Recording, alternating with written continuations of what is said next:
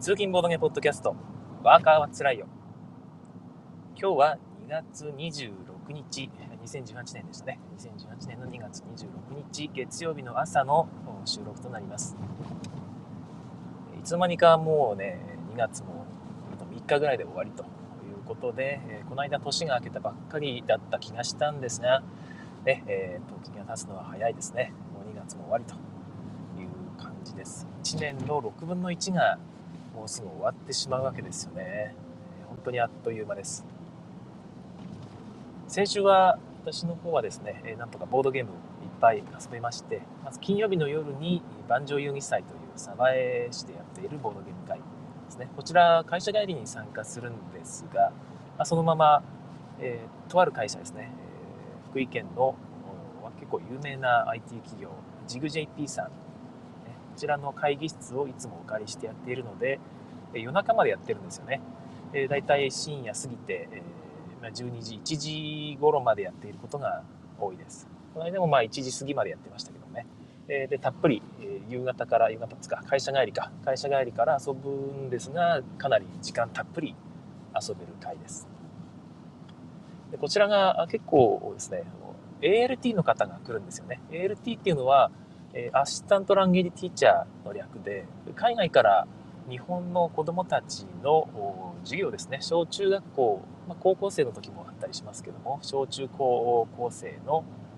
英語助手、ね、アシスタントランゲージティーチャー、言語英語教師、英語助手ですかね、えー、として雇われてやってくるという方たちです。はい、特にその教育の資格を持っている方じゃなくても、これなれるんですよね。で、なんだっけな、ジェットというプログラムがあって、JET ですね。ジェットというプログラム名で海外から募集されていて、その日本にしばらく住みたいと思っている、働きながらね、住みたいと思っている外国人はかなりね、有名で目ざとく、この仕事をゲットして日本にやってきて、こう住みながら、給料もらいながら、たまにみんなのね、子供たちの相手しながら暮らすみたいです。あんまりフルタイムじゃないんですよね。えー、1週間の何日かだけ学校行って、えー、子供たちと触れ合って、で、まあ、基本的には一日中いる必要すらないという感じの仕事なので、かなり気楽に、でも給料は30万以上もらえるっていう話を聞いたことがありまして、かなり優遇されてるんですよね。僕はそれで全然良いと思っているんですけど、あまり安いとね、えー、大した人も来ませんし、高い方が競争率が上がってね、えいい人が来ると思いますので、まそれで教育の質が上がるんだったらもう全然ありだと思います。それで、ね、日本のことを知ってもらえるし、えー、ねえー、子供たちもね海外の生の英語っていうのを知ることができる英語というかね生の人間と触れ合えるっていうのはすごい良いことだと思うんですよね。でそういう方たちって日本に来るけども結局 ALT で固まるんですよねまだどうしようもないですよね ALT 同士でこう横のつながりを持ってみんなでこう助け合いながら暮らしてらっしゃるんですけどもぱり日本人の友達も作りたい。日本語もせっかく来たんだから勉強して帰りたいと思ってる方が多くて。でそういう方にはボードゲーム界ってかなりやっぱり良いんですよね、えー、言語が完全に通じなくても楽しい時間過ごせますし。で友達も増えるしということで良いということで結構いらっしゃることが多いです。万丈遊戯祭というね、えー、平日夜のゲーム会。こちらに来てくださることが多いです。で、その時はいつもはですね、えっ、ー、と、1人か2人ぐらいでいらっしゃるんですが、この日は、なんか友達、女の女の子の友達とかね、連れて結構来てくださいまして、4、5人いたのかな？で、その4、5人の方と一緒にみんなでいろんなゲームを遊んだりしていました。で普段はその友達、その人ですよね、その ALT の方が中心になってゲームを遊んでいるらしいんですが、こういうオープンゲーム会に来るのは初めてというですね、まあ、女性のえ ALT の方ですね、20代後半ぐらいかな、非常に明るくてノリのいい方でですね、ずっとダンス踊りまくってましたね。えそういう方に遊んでもらったゲームがいくつかあったんですけども、なんかベストは何って聞いたら、1つ目は愉快な袋でしたね。で、もう1個は私が遊んでいただいたザ・キャットですね。え、アミーゴのニュルメルク新作のゲームなんですが、こちらが気に入ったとおっしゃっていました。ウボンゴ 3D ですね。ウボンゴ 3D も遊んでいただいたんですけど、あのこれまでで遊んだ中で最もストレスフルなゲームという 評価をいただきまして、あのずっとしきりにそれを言っていました。解けないゲームがあるたびにこっちをパッと見てですねこれ可能できるわけないじゃんみたいなことをずっとアピールするんですよね。あのゲームが自分に合ってないとしても楽しむ姿勢を忘れない。けど周りに、えー、自分周りに合わせてなんかあのこれ難しいけど面白いねってね思ってもないことを言う人じゃないんですよね。そういうのがやっぱり自分は好きだなと思いますね、えー、決してこびない。しかし、えー、自分勝手ではないというのがあの素晴らしいなと思いました。あれこそやっぱり国際感覚なのかなと思いますけども、まあ、どうなのかな。で結局ただそのウボンゴ 3D もですね決して合わなかったわけじゃなくて結局その時間切れでできないってなってもずっとやろうとするんですよ。ちょっと解けるまでやらやりたいとかつってね。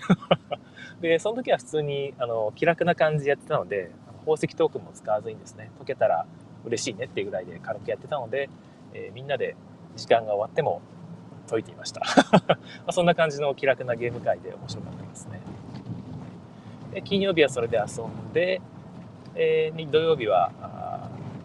日曜日の準備をしてですね。で日曜日は丸一日、佐藤隼人さんですね。鳩さん通称鳩さんによる主催の越前市ボードゲームの会略して越ボの方に行ってまいりました。こちらもね一日たっぷり遊ばせていただきました。また後ほどお話しするかもしれません。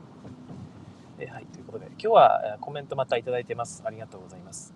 えシュウさん、おはようございます。ということで、1分で音も来てますということで、え今日は安定してるみたいでよかったです。ありがとうございます。なおさん、おはようございます。週末はゲーム会だったので、え気よぎよしい朝です。本当にね、え週末にゲーム会が一切ない時がやっぱりたまにあってですね、そういう月の、あ、そういう週の週明けですね、え月曜日の朝っていうのはですね、なんか、なんかね、もやっとしてるんですよね。で、え今日はゲームいっぱいやった後なので、えなんか、あまあ、仕事やろうかなって気になってます。ただ、えー、ゲームやりすぎてですね、昨日は結局早めに帰って、こう早めに睡眠取らなきゃなと思って、そのつもりでいたんですけども、結局最後近くまで行ってしまいましたよね。え9時半に終わるんですが、9時までいてしまいました。まただその後、一緒にみんなでラーメン食べに行くっていうのは、まあ、辞退したというか、それは見送って帰ってうちで、ね、ご飯食べて、さっと寝ましたけども、まあ、それでも12時前になっちゃいましたよねいや早めに寝ないと特にこの時期はね風邪ひいちゃうんで睡眠を大事にしようと思います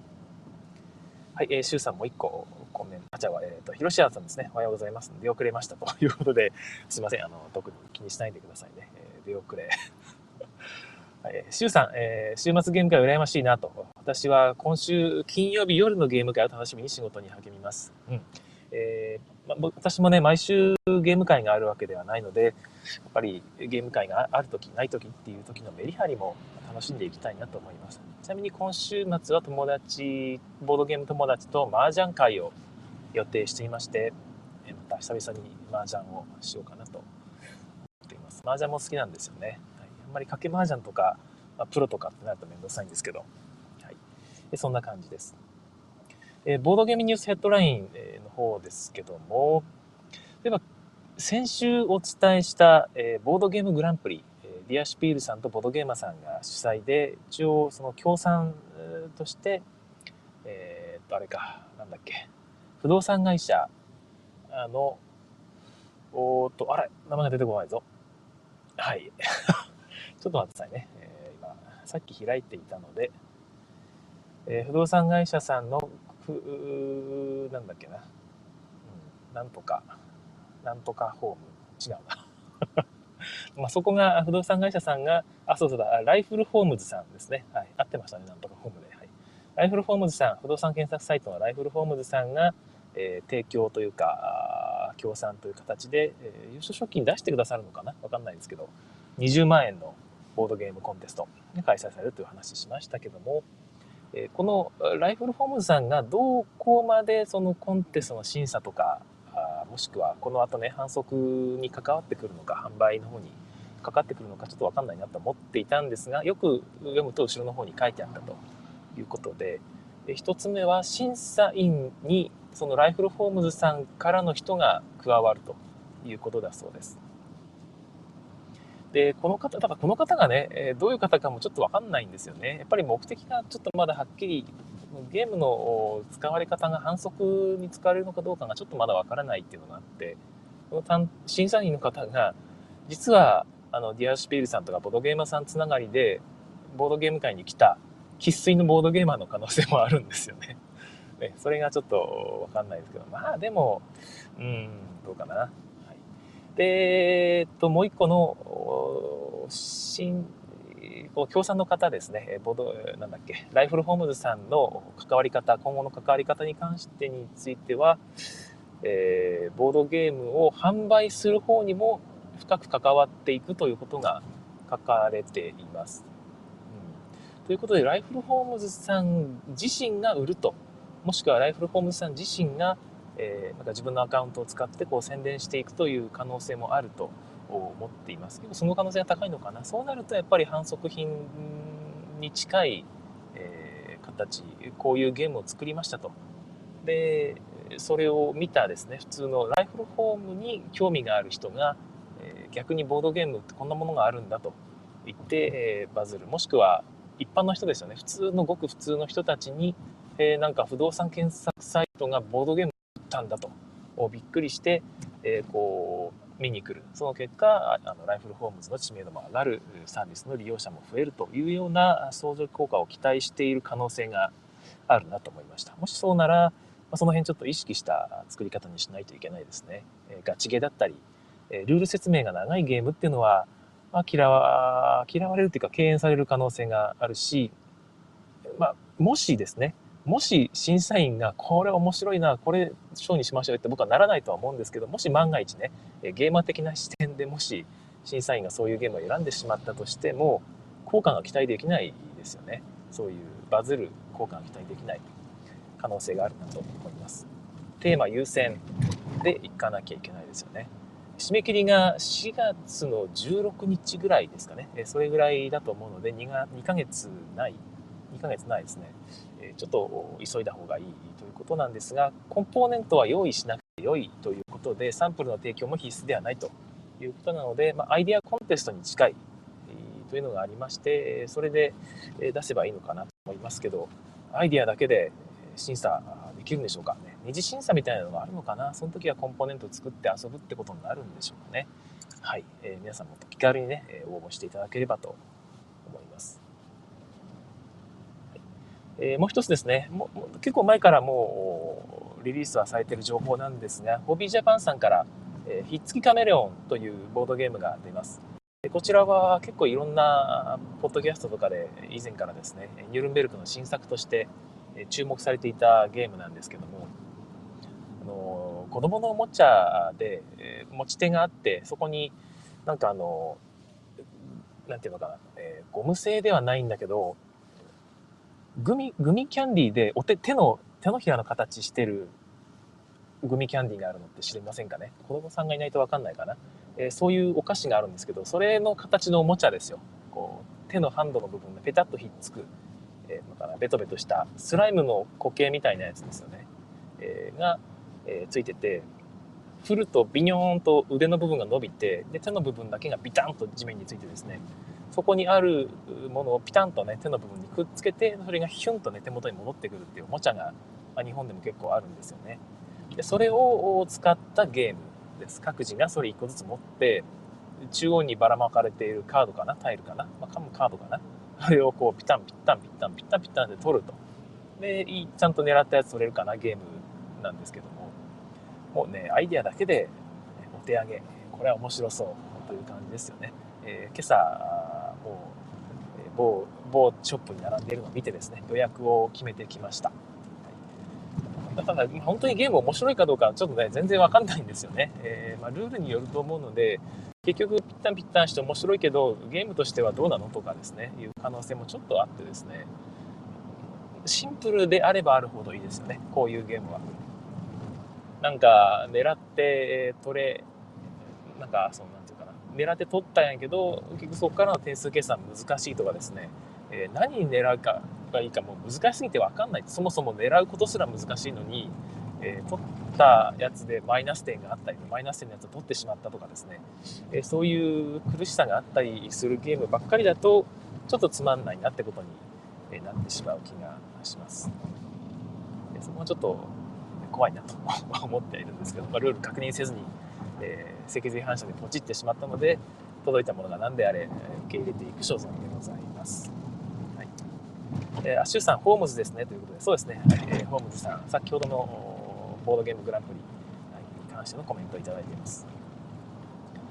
はい、えーと、他にもう1個ぐらい何かあった気がしたんですが、あ何だったかな忘れてしまいました。すいません。はい、また、ぼちぼち思い出して次第、えー、紹介します。はい、ということで、え今日のゲームについてご紹介します。今先週ですね、先週末に遊んで結構好評だったゲームで自分もね、かなり気に入ったゲームですね。アミーゴのニュルンベルク新作で、このポッドキャストでも何回か紹介されています。え、清水さんのポッドキャスト、ユーロゲーム201バツでも紹介されていましたね。えー、死に滅裂、クラスカリエルトという名前がついていますね。名前がついて逆だな。クラスカリエルトっていうえー、現代について日本語の放題として「死に滅裂」という、えー、放題がついています。これはクラスカリエルトっていうのがそういう意味なんですかね。なんかそれっぽくないんですよね。で死に滅裂なゲームかというとちょっとピンとこない感じもして何が死に滅裂なんだろうとはちょっと思っているんですけども。どうなんですかね。この放題はどういう経緯で作られたのかちょっと興味がありますけども。メビウスあたりから出るのかな？ちょっとわからないですね。はい。えー、まあ、今のところはまだ出て、日本では流通してないゲームです。はい。で、このゲーム何が面白いかというとですね、ちょっと変わった大富豪なんですよね。大富豪系のゲームって、えー、同人作品で結構出てるんですけども、これはなんか自分がこれまでに見た大富豪系、そのいわゆるゴーアウトであり、手札を全部なくす系のゲームでありで手札をですね1枚2枚3枚組み合わせて前の人よりも強いカードを出していくとで出せなかったらパスしなきゃいけないというですねそういう仕組みのゲームとしてなんかですね新しさを感じるんですが安定さも感じるというですね私はかなり良いゲームなんじゃないかなという気がしているんですよね。傑作とまではいかないのかもしれないんですが自分の中では傑作ですね。なんか反応がそこまで良くないのでこれは傑作ですね。めちゃくちゃ面白いですね。ワクワクですね。っていう反応は今のところちょっと頂いてないのでやった人がうんなかなかいいゲームじゃないですかねっていう反応しかねもらってないのでそこまでは思わないんですが自分は非常に良いゲームじゃないかと思っています。でどういう部分が新しいのかどういう部分がすごいのかっていうところなんですけども、えまず大富豪系であるにもかかわらずですね1周だけで終わります。1周だけでそのトリックが決まります。だから本当にトリックなんですよね。トリックテイクと同じ仕組みです。リードプレイヤーがカードを出すと。次のプレイヤーがより強いカードを出せるならば出す。出さなかったらパスするということを1人1回ずつやって、え1周したらえ勝者が決まるということなんですね。で、そこの中で一番強いカード、というか最後に出した人ですよね。もうだから1周しかしないから、えパス、出せない人はパスしたということで、え一番最後に出した人がトリックを取って、でその人からまたスタートすると、リードしていくという流れです。はい、だから、なんていうかな、弱いカードでも勝てる場合が全然あるんですよ。えー、まあ、それもあると。で、えー、まとめて出す量に制限があります。上限が3枚までしか出せない。カードの組み合わせは3枚までです。だからたとええー、基本的に出す時っていうのは同じ数字か連番で出していくんですが、えー、全部の数字がた,、ね、たまたまつながっていたとしても出せないんですね。3枚までしか出せない。はい、でより強い組み合わせというのはどういうことかというと、前の人よりも基本的に枚数が多い組み合わせの方が強いです。で枚数が同じならば、えー、っとですね、続き数字よりも同じ数字の組み合わせの方が強い。はい、でそれも同じならば同じ、えー、より強い高い、ね、大きい数字の組み合わせの方が強いということです。はい、最弱は1が1枚、最強は12が3枚でですね。12までしか数字がないので,、はい、で色というのは一応ありません。色という概念はない。ですね。1から12までのカードだけのゲームです。で面白いのがこのゲームの最大のポイントはまず手札の順番を入れ替えてはいけない。受け取ったカードの手札のままやりましてで手札手札が出していくんですけども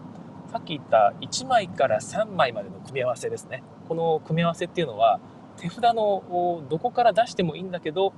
つながってるつながってる場所からしか出せないんですね、え例えば3と4と5がですねカードの中にあってもですね飛び飛びで存在していたらそれは出せないんですよ。隣同士で固まっていないと出せない。でそれは534とかですねいうふうに固まっていてもそれは全然大丈夫で、え、手札から出してね、え345ですと言って出せばいいのでその辺は緩いんですけどもなかなかですね手札が配られた段階でねそんな綺麗に揃っているってことはそこまで多くはなくてですねでも、まあ、全くないわけじゃないっていう風な部分がだいぶ調整した結果を感じるわけなんですがやっぱり手札に来た時にはうわなんか間に面倒くさいのが挟まってるよってことになるわけですよ。でそうするとじゃあまずそのカードをそのね邪魔になっているカードを出してしまおうと。いうことで出すと、えーね、綺麗にその連番が揃ってお次はじゃあこの連番出せるぞっていう感じに計画が立てられるわけですよね、えー、この辺の感覚があのポーションエクスプロージョンっていうゲームやったことありますかね。えビー玉が横4列に並んでいて坂道のねレーンに並んでいて、え好きなところのビー玉を取ると上からねカシャンとこう落ち物パズルみたいに落ちてきてつな、えー、がった部分色がつながったらそれにまとめて取れる連鎖で取れる取れるっていうゲームなんですけどちょっとそれの感覚を思い出したぐらいのちょっと落ち物パズル系のですね、えー、なんか楽しみが得られるゲームだました。えー、まあ、そういうものを楽しみながらやるということでちょっと計画性がいるんですよね。そこそこ長期的な計画性が手札を配られた時点で求められます、はい、で逆に言うとその長期的な、ね、計画性がうまくいった時の体感っていうのがすごいんですよね。よっしゃうまくいったぞ、えー、乗り切ってやったぞという感じですね。で単純に手札を配られただけで全てが決まるわけではないです。各プレイヤーですね自分の前にで2枚なんていうかな、リザーブというカードをもらいます。で、これはまだ手札ではないんですが、自分の番が来た時に出せない、もしくは出したくない時にパスをするんですけど、パスをした時にそのリザーブを手札に入れられるんですね。えー、好きな場所に入れて良いということになっています。で、これを使って手札をより強化していくようなことができたりします。まあ、できない時もあるんですけど、全然噛み合わないカードしかね、リザーブになくて、ま、取ること自体が、ダメっていう状態になったりもするんですがそれはね逆になるべく取らないように気をつけていくしかないですよね本当にバラバラだったりもする時もあるかもしれないんですが、ま、そんな感じで手札をうまく構築していくという楽しみ方もあるというゲームになっています、はい、でこのゲーム特殊カードがあります。あそうそう。その前にもっと大事なルールがありましたね。このゲームはあのここが特にすごいなと思う部分なんですけども負け抜けなんですね。負け抜けというか負けた人が一番負けた人が負けという一人負けを決めるゲームなんです。でこれがあんまりそういうゲーム好きではないと思ったんですがこのゲームに関してはそれが非常によく機能しているつまり誰か1人が全部手札をなくして抜けました。って言ってもまずゲームは続くんですね。最後の1人まで続くということで、えー、誰か1人がめちゃくちゃ手札が良いという状態になったとしてもですねそこから先の勝負が続くと。だからあのめっちゃくちゃ手札が悪いっていう状態の人が負けるという感じに、ね、聞こえるかもしれないですが逆に言うとそれだけ長くゲームが続くのでその間に体勢立た直したりですね、えー、ちょっと様子を見てしゃがむというプレイ、えー、というのができたりするわけです。でそれによって、え他の人を絞ったりっていうこともできたりするので意外とゲームがですね運だけでは決まらないちゃんと組み立てていってみんなの状況を見てですね読んでいった人が勝つという感じにもなっている、まあ、運要素は十分強いので、えー、戦略がめちゃくちゃ高いとは言いませんけどもちゃんとその辺が担保されているなとプレイ時間が長くなるということによってですね、えー、1ラウンドが簡単には終わらないと。最後の1人までやるというふうになっています。でまた自分がね手札非常に悪いと思ってもですね他の人が他の人もちょっと悪かったりするとですねパスをしていくわけですよ。で2枚リザーブがあるって言いましたけどリザーブ2枚取ってつまり2回パスしてもまだパスしなきゃいけないような状況に陥る時があります、例えば3枚セットがどうしてもないと。でせめて2枚セットぐらい作ろうかなってパスしていたらですね前の人に3枚セット出されたらですねこれはパスせざるを得ないわけですよ。そうするとですねその人が負けます。1人負けを決めるゲームなのでここでラウンドが終了してですね他の人3人は勝ちなんですよね。でそういうふうに決まるので意外と粘っていると他の人がねもうダメだって言ってこう落ちていくというちょっとしたチキンレース的な側面もあってですね、えー、決して手札が悪いからといって簡単に諦めなくていいというですねちょっと望みがある。俺負けるのだけは嫌だというですねそういう負けず嫌いな人にもおすすめのゲームな気がします、はい、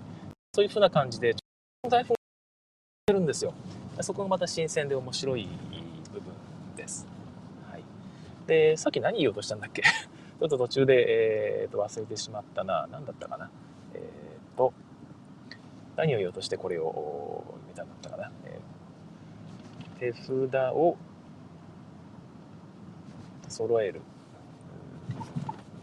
パスする。で、えっ、ー、と、一人負けを決めるゲームであるということをお話ししましたよね。うん、あれ、何だったかな。えゲームのあれ面白みとしては、まあ、基本的にはこの2点ですよね。カードが負け一人負けを決めるゲームであるというところと手札がね並び替えられないというところですね。えで手札を構築していくというところが面白いゲーム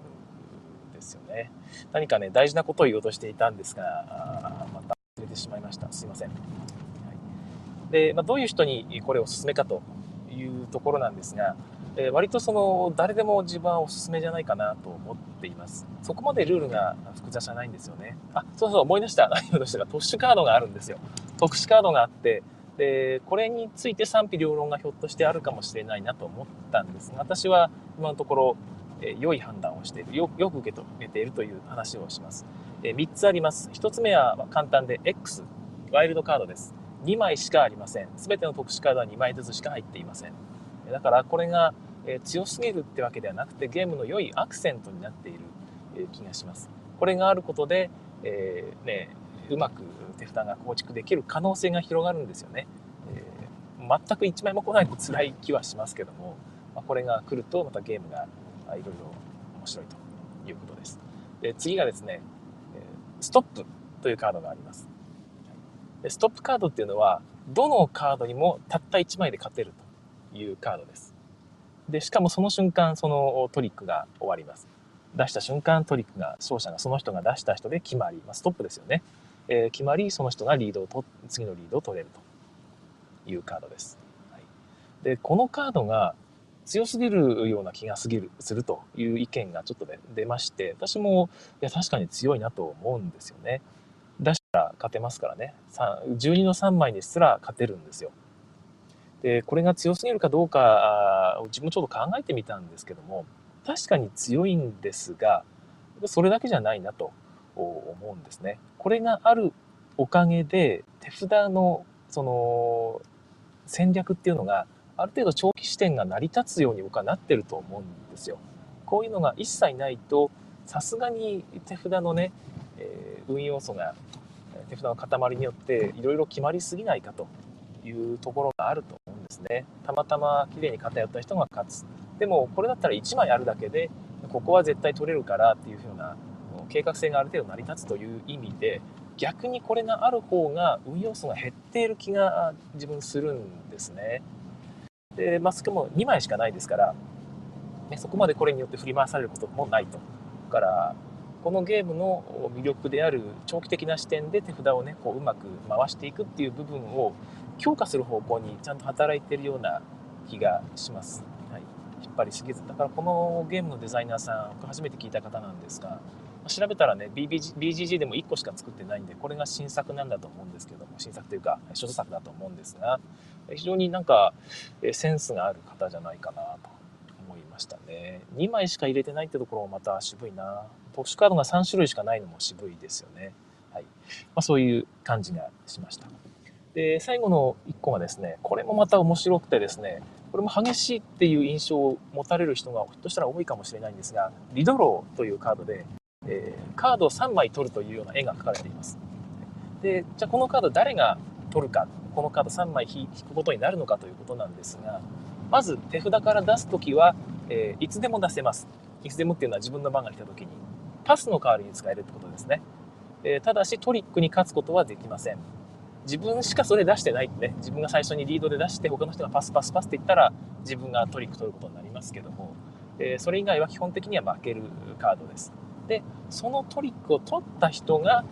3枚引く羽目になるというカードなんですね。だから、手札運によってめちゃくちゃ強い人がですね、えー、例えば3枚、いきなりリードで3枚出しすると、他の人、えー、パスパスって言って、また次も3枚出しすると、えーってなった時に、えー、しなっとね、この3枚ドローを出すと、その人が結局3枚取るという羽目になってしまうというような感じでしたね。えー、抜け、抜けようとさせるかというところで一発逆転が起こるパーティー的な要素だと、えー、自分も最初思いました。実際そういう効果もあると思います。けど、やっぱりそうじゃないなって思ったのがですね、えやっぱりその手札運によって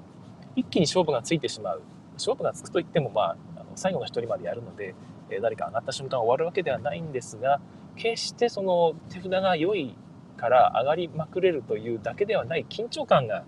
このゲこの存在によって生まれているなと思うんですよ。昨日もですね2回そういうタイミングがあってもう1人はもう完全に勝ったっていうつもりで、え、いて僕もその負けだと思ってですねその人に自分手札僕はもうこの後この手札でいきますよって見せてしまったぐらいなんですよねその人は。その後暇だろうから。そしたらえー、全然決まってなくて、そのリドローが出てですね、結局その人、え、俺上がれねえのってなって、3枚引いて、しまったという状況になってしまってですね、面白かったんですけど、僕はうかつに手札を見せてしまったわけなんですが、その人が負けたんじゃなかったかな？どうだったかな？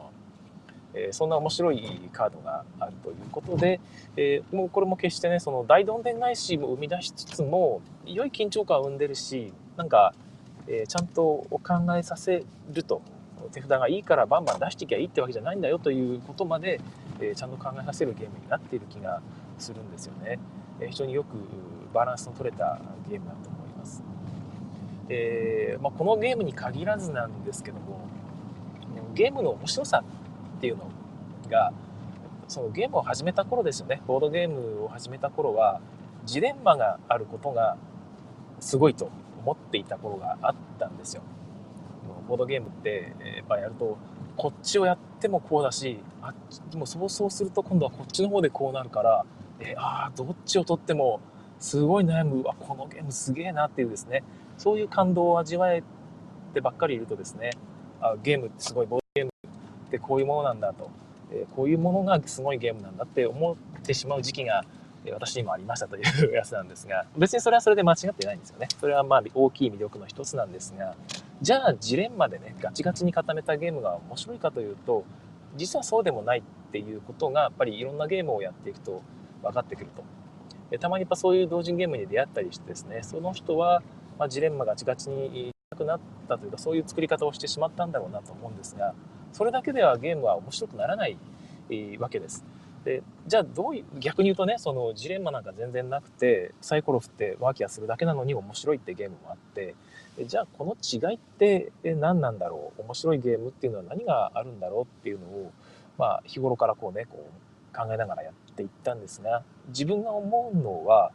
うまくできたと自分は今回うまくできたという感覚を全てのプレイヤーがそれなりに感じられるゲームっていうのが良いゲームなんじゃないかなと面白いっていう感じるその感覚の正体なんじゃないかなっていうのが自分が最近思うことです。なんかちょっと面白い。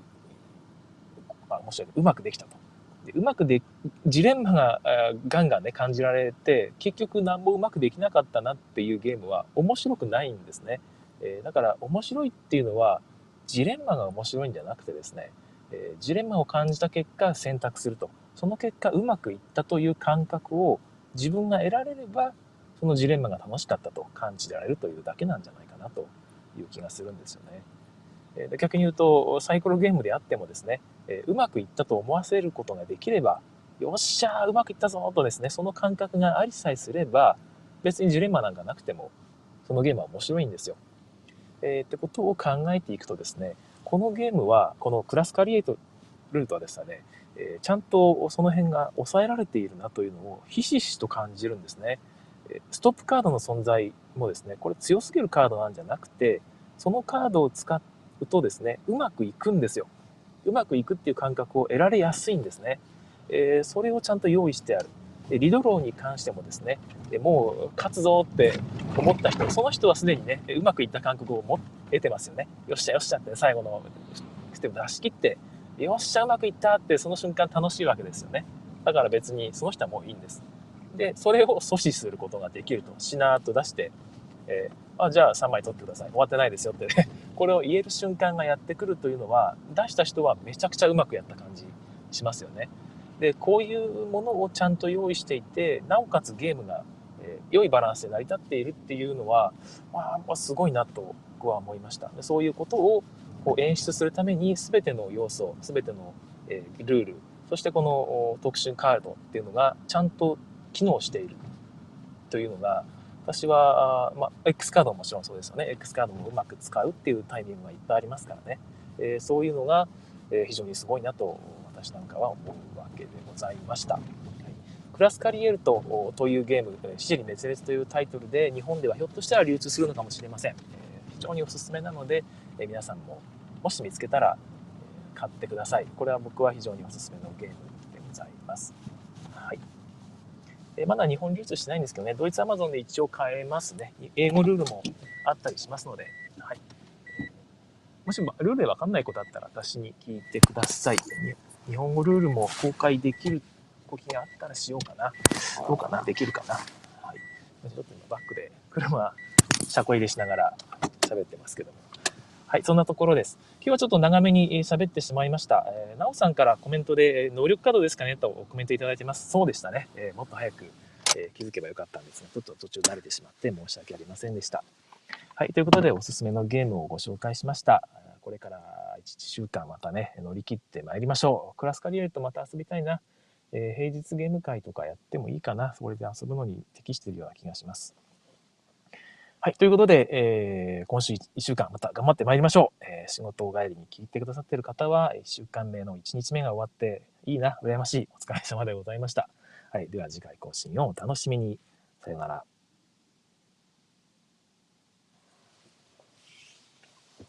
はい、ここからは、あとですね、おまけの時間になります。今日はあんまりタイムラグなさそうなので、えー、早めに締めたいような気がするんですが、えっ、ー、と、そうか、先週ですね、えっ、ー、と、その協力ゲームを子供に遊んでもらうという時に、えー、子供さんがね、えーあ、あんまり良いプレーをしなくて、わざとゲームを壊すようなプレーをした時にどうするのか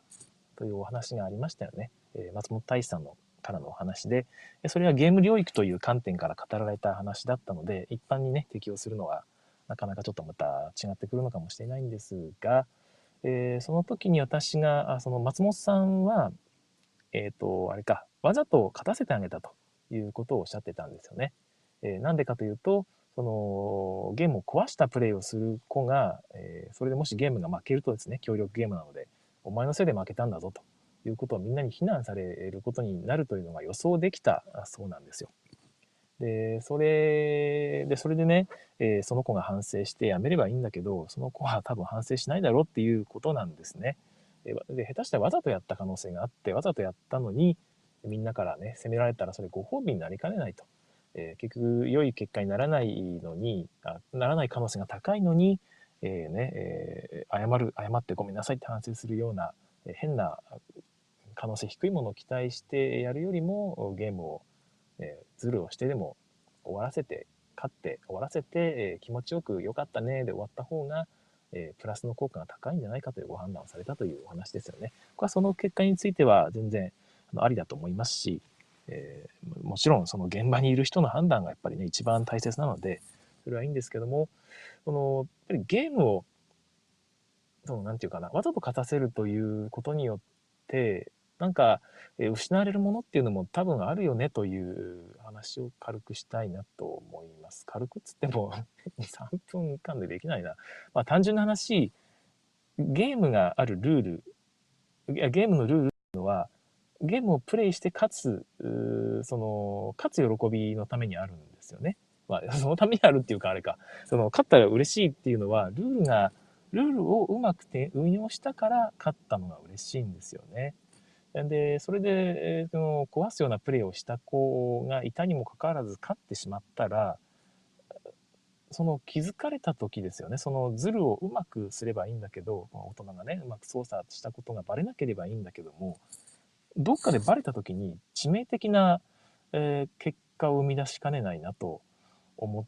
うんですね。え、で、まず頭がいい子はおかしいなと思うんですよね。こんな都合のいい展開が起こるはずがないと思うと思いますし、あの、下手したらですね、まあ頭が良くない子であっても、良くない子ってあれが、えー、あの、こういうプレイしてもいいんだと。あ、こういうゲームを壊すようなプレイしても、このゲーム楽しいんだっていうような変な気づきというかですね、理解をしてしまうような気がちょっとするんですよね。そういう懸念はないのかな大丈夫なのかなうん。で、そういう、なんていうのかな、まあ、音質という、あえて言い方をしますけども、そういう音質で育っ、ゲームで育った子っていうのは、ひょっとしたらゲームが嫌いになってしまう、最終的に。ゲームっていうのは面白、そんなに面白くなかったね、というか結果を生み出しかねないなっていう懸念を自分ちょっと持ってます。えー、負けてね、えー、その時は最悪の気分になるわけですよ。ゲームなんて二度とやるかという気分になるかもしれないんですけどその人はもしね本当にそれでそのゲームをやめてしまうゲームを遊ぶことをやめてしまう人はそもそも多分ゲームが好きではなかった可能性があるんですね。ゲームそのものが合わない子供だったっていう可能性があって、えー、負けでもでもほとんどの子供はですね負けてももう一回やるんですよ。